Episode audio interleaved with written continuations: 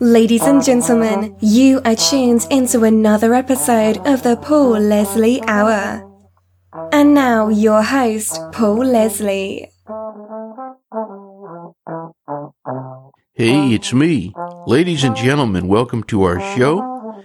I am joined by a man with stories galore. Don Reid is one of the original members of the Statler Brothers. Without a doubt, country music's most beloved vocal group, inductees of the Country Music Hall of Fame and the Gospel Music Hall of Fame. The Statler Brothers are the most award winning group in country music. They also remain one of the most prolific as recording groups. Don Reid was the main songwriter of the Statler Brothers, and these days Don Reid continues to write but has shifted his focus to books. The latest book is an inside look at the great recordings of the Statler Brothers. I'm holding it in my hands right now. The Music of the Statler Brothers, an anthology. It is a song by song chronicle. Mr. Reid, thank you for being here. Paul, I'm glad to be here. Thank you for having me this morning. It's a pleasure. So I have been enjoying the book, and I have to say, the one thing about this book is you must pause every now and then because every now and then you feel a yearning to listen to the song or the recording in question. So, what did you learn about the Statler brothers? I know you are a founding member of the group, but is there something you learned from the process of writing this book? That's an interesting question, Paul. Uh, yes, I did. So much of this music I had not heard since the album came out, which might have been 1965 or 1972 or whenever it might have been, because I, I listened to it, and through the years you hear a few songs, but to sit down and listen to the music and listen to it song by song, it had been 25, 30 years easily with a lot of these things quite frankly, what I discovered about the Statlers, I found that I enjoyed it more than I thought I was going to. It was all so much business when we were doing it, and we were involved in this album and then getting ready to do the next album and then the next tour. When I wrote this in retirement, I was able to sit down and listen to each song comfortably and casually, and I really enjoyed the music, and that made me feel good down inside always a difficult question for any recording artist, but now that you've taken a look at all of your work, was there one particular record, either studio or live, that really, really stood out to you and made you think, okay, now this one might be the pick of the litter? Well, to to say to come up with with one would be difficult, but I did find this a number of times that I would listen to these album songs and I would think, wow, that should have been a single. It was the right time if it if it had been the right time. But there's so many things that go into picking a single off of an album. But I feel like that maybe we overlooked some really good songs and some really good arrangements that would have been another hit for the Statlers. But so be it. That's how it was meant to be. And I don't look back with regrets, understand, just with a renewed interest in how it might have been or this or that. So, yeah, I found things that I liked that I didn't think I liked that much. And it was, um, it was revealing and fun for all of that. Having written so many songs, when you went to writing books, was that a difficult transition was it natural? How did that feel for you? well, no, it was a little difficult. I had trained myself all of my professional life to tell a story within three minutes and make it rhyme. That's what a songwriter does. And then when we retired and I got to writing books, and this is like my ninth book, I think, and all of a sudden an editor said something to me that really was eye opening. He said, You know, you got 300 pages to tell your story now instead of three minutes. And I had to readjust my thinking and say, Yes, I do. I have more time now. I can be more detailed. I can be more colorful. I can be whatever a need now that I have more freedom and more time to do it. So going from three minutes to 300 pages, it's a jump. And it was certainly fun to do. It was certainly certainly nice to do, but it had some adjustments to make. There's a name I would like to mention. He is uh-huh. a legendary guitarist, has produced some great, great records. He was kind uh-huh. enough to be a guest on this show, and I'm hoping you can talk a little bit about this man, Mr. Jerry Kennedy, whom you Hello. mention at the beginning of the book in a dedication. Uh, yes, I dedicated the book to Jerry. Jerry is one of the oldest friends we have in the music business, and he and I still talk to this day. We talk on the phone about once every couple of weeks, long. Sometimes we'll go a couple of hours and just talking and reminiscing. So he's a great friend. Jerry was the beginning of what the Statler brothers were in the studios. We had, as anyone who reads the book will see, our first five years in the business were with a label that we were not comfortable with. And Jerry was over playing on some of the sessions as a guitarist, and we got to know him that way. And by the time our contract was up and we were looking for a new home, uh, he was head of Mercury Records across the street. And we went over to him, and Jerry gave us the total freedom to record our own music, songs that we had written, record them the way we wanted to, and then he put the polish on it in the studio and as a producer. And without him, there would not have been a Statler Brothers, and we are just so thankful to him personally and professional. I can't say enough of good things about this guy. He's super. I'm hoping you can tell us a little bit about what your takeaway was from your experience with meeting and working with the late great Johnny Cash. Ooh. Now, John was our total beginnings. He hired us for eight and a half years on a handshake. We were there with him. He did all of his tours, all of his records, television shows, everything. And he saw something in us that we were certainly glad that he did.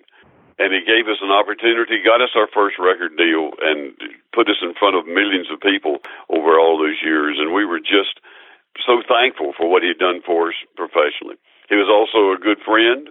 We uh, spent a lot of time together through all those years and he was our beginnings and he was our basis for what we did in the business. We watched John and we learned so much from him as to what to do and what the business was all about. And there again, there again, I talk about Jerry and I talk about John, and because we were so associated with such good people, and we were just blessed. The Lord smiled on us, and we were blessed with so many good people surrounding us when I was reading this book, I, I told you about how I, I found myself, I would read a little and I would think, oh, I don't know that song. Let me, let me look this up. Or, oh, wow, yeah. I know this one. I, I want to hear it. I had this idea about you that when you were writing this, that, that I, I just pictured you kind of sitting at a desk writing and also kind of listening along. What was the process of bringing so many songs from the speaker, from the record onto the page. How did you do it? Well, I sat down at the computer here in my office where I am right this minute, and I sat down and I put each the CD in as I wrote about it. And I, w- I would listen to it song by song. And as I did, I listened to it with an ear that I'd never listened to it before because usually I was listening as a business uh, component. Now I was a fan. I was wanting to hear what the fans were hearing, and I was then I was trying to remember what we did and why we did it and how we did it. And so it was a kind of a nice revelation to me. And I listened to each one and I took notes about it. And then I just went to the computer and I sat and I wrote about each song and what memories those songs conjured up as I did listen to them and begin to write about them. And it was, um, no, it was a great was a great experience. And my wife would walk by the door sometimes and just come in and sit down and listen to the music with me. And then when the album was over, she'd get up and leave, and I'd go write. So she enjoyed it too. What have you found that the reaction has been from fans of the Statler brothers about this book? It has been, oh, wow. They've just been raving about it, and I'm so pleased, and it just makes my heart bubble over because they have accepted it so well and said, said such wonderful things about it. And I hear from all of these fans that have read the book. I'm hearing exactly what you're saying. They said we sit and we read a page and then we go to YouTube. And then we read another page, we go to YouTube. Or we go to their shelf and get all pulled down an album and they're even playing 33s and thirds from the old days and cassettes and all kinds of things that they're, that's in their collection. And so they're they're enjoying it too, just the same way I enjoyed it as I wrote it, and that makes my heart feel good. I was asking you earlier about if there was perhaps a recording of the Statler brothers that maybe stood out to you, but from the songs that you have written, and this is, I'm sure, also probably hard to pin down, is there a song that you have written that you are the most proud of? I'm proud of so many of them were given to me and allowed the Lord allowed me to write them and gave me the ideas and the words. But I think one, and I talk about this in the book. There was one on a later album. Right now, I can't remember what album. I'll just open the book to it. It was on All American Country. No, it wasn't. I'm looking at the wrong title. It's called. It's called More Like My Daddy. It's called More Like My Daddy Than Me. And I wrote this about going to high school banquets, sports banquets, as a father, and then remembering how it was as a student. That one is very, very special to me. It's very personal, and I just thought it came off kind of, um, kind of surprised me how well it came off. And I'd have to pick that as one of my favorites. Yeah. The world of music lost a, a great, great artist, and I'm just hoping you can tell us a bit about your brother Harold what he meant to you and, and what he means to music. He meant uh, the world to me. We uh, grew up together, and we were brothers, and he we were as close as brothers can possibly be.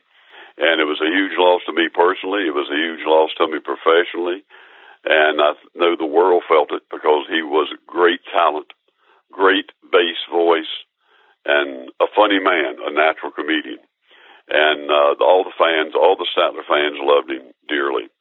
We depended on him so much for all the humor and for the music that he also brought to the group.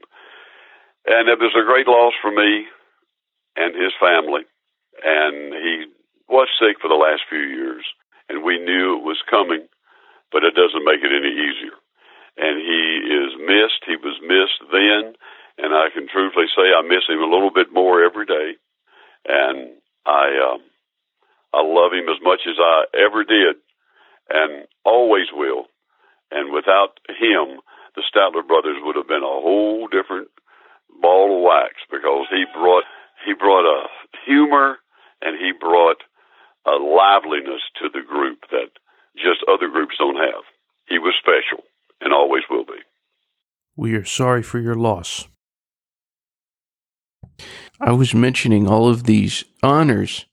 The Statler brothers are one of the most awarded groups ever.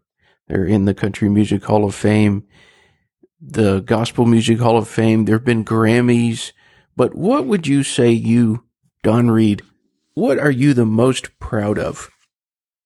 Of the awards? Of anything. Well, you know, being able, you know, I said one time, and I think I said it in the song, uh, we were afforded our popularity and our career afforded us the opportunity to meet so many of our heroes. That's what made me happiest probably through the career. Say I'm proud of that. I don't know if that's the right word, but I'm happy. We got to meet people that we would never have met before. The heroes from our childhood, presidents and and just everything that everybody that you wanted to meet and we, we were there, all of our heroes. So that was important to me. But as far as if I wanted to single out an award, I'll be honest with you, the uh, Country Music Hall of Fame kind of uh, hit us the hardest. Our career was over. We'd retired. We had never thought about are we going to be in the Hall of Fame. This had never really crossed our mind until we got the call that day and all that process had happened. And unbeknownst to us, they said you're in the Hall of Fame and you have your ceremony in so many months that was a shocker and that was a capper to the whole career, and it probably means the most, the deepest. I want to call the attention of the listeners to donreid.net, D O N R E I D.net. And speaking of the Country Music Hall of Fame, there's a great picture on the website. It shows you with all of your family at the Country Music Hall of Fame. You're all in there gathered together. And I, I just Yeah. thought, wow, that must have felt great for you to be there with your family. You know, Paul, I, I, I blogged about that when it happened. That was about three years ago. My grandchildren, they'd never been to Nashville. And so we all, the family went down and, and the grandkids along. And I spent about a week there. Uh, no, not a week, more like three days there with them. And it was like my two worlds had come together my professional world and my private world with my family and my grandchildren. And we were all there together and at the Hall of Fame and at so many of the places I showed them where we recorded and where we did this and that and the Opry House and what have you.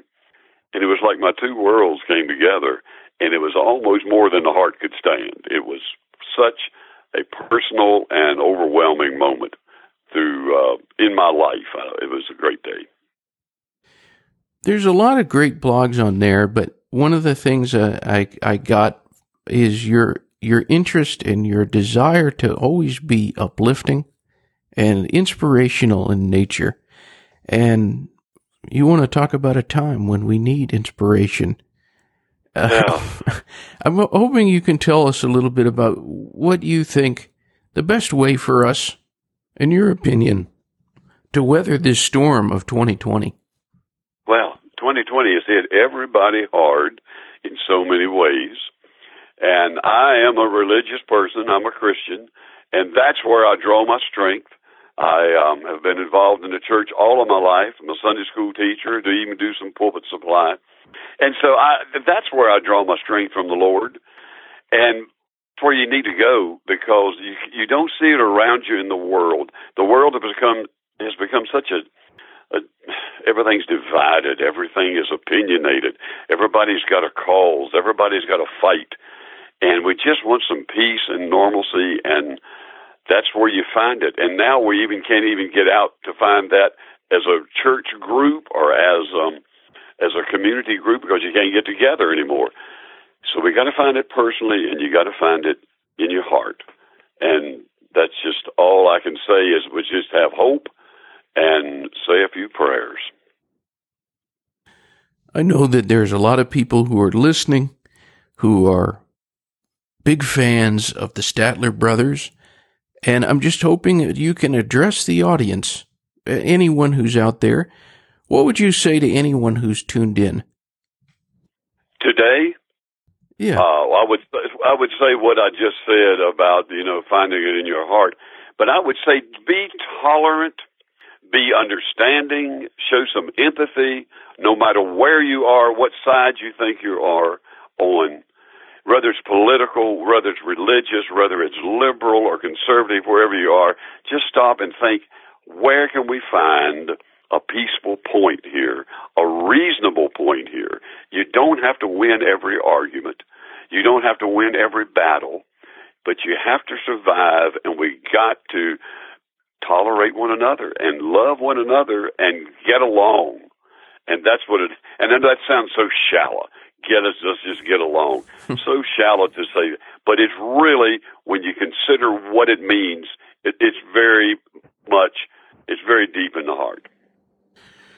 Well, Mr. Reid, thank you very much for writing such a great book about the Statler brothers and their recorded di- di- discography. And thank you for joining us here on the Paul Leslie Hour. I've enjoyed it, Paul, and I appreciate it. We'll talk again. All right, sir. Until next time. All righty. Bye bye. Bye bye. Thank you for listening to the Paul Leslie Hour. Hosted, written, and produced by Paul Leslie. Intro theme song Alexander's Ragtime Band, written by Irving Berlin, performed by Dan Barrett. Outro scatting G Things, improvised, performed, and produced by John Goodwin. Until next time. Goodbye.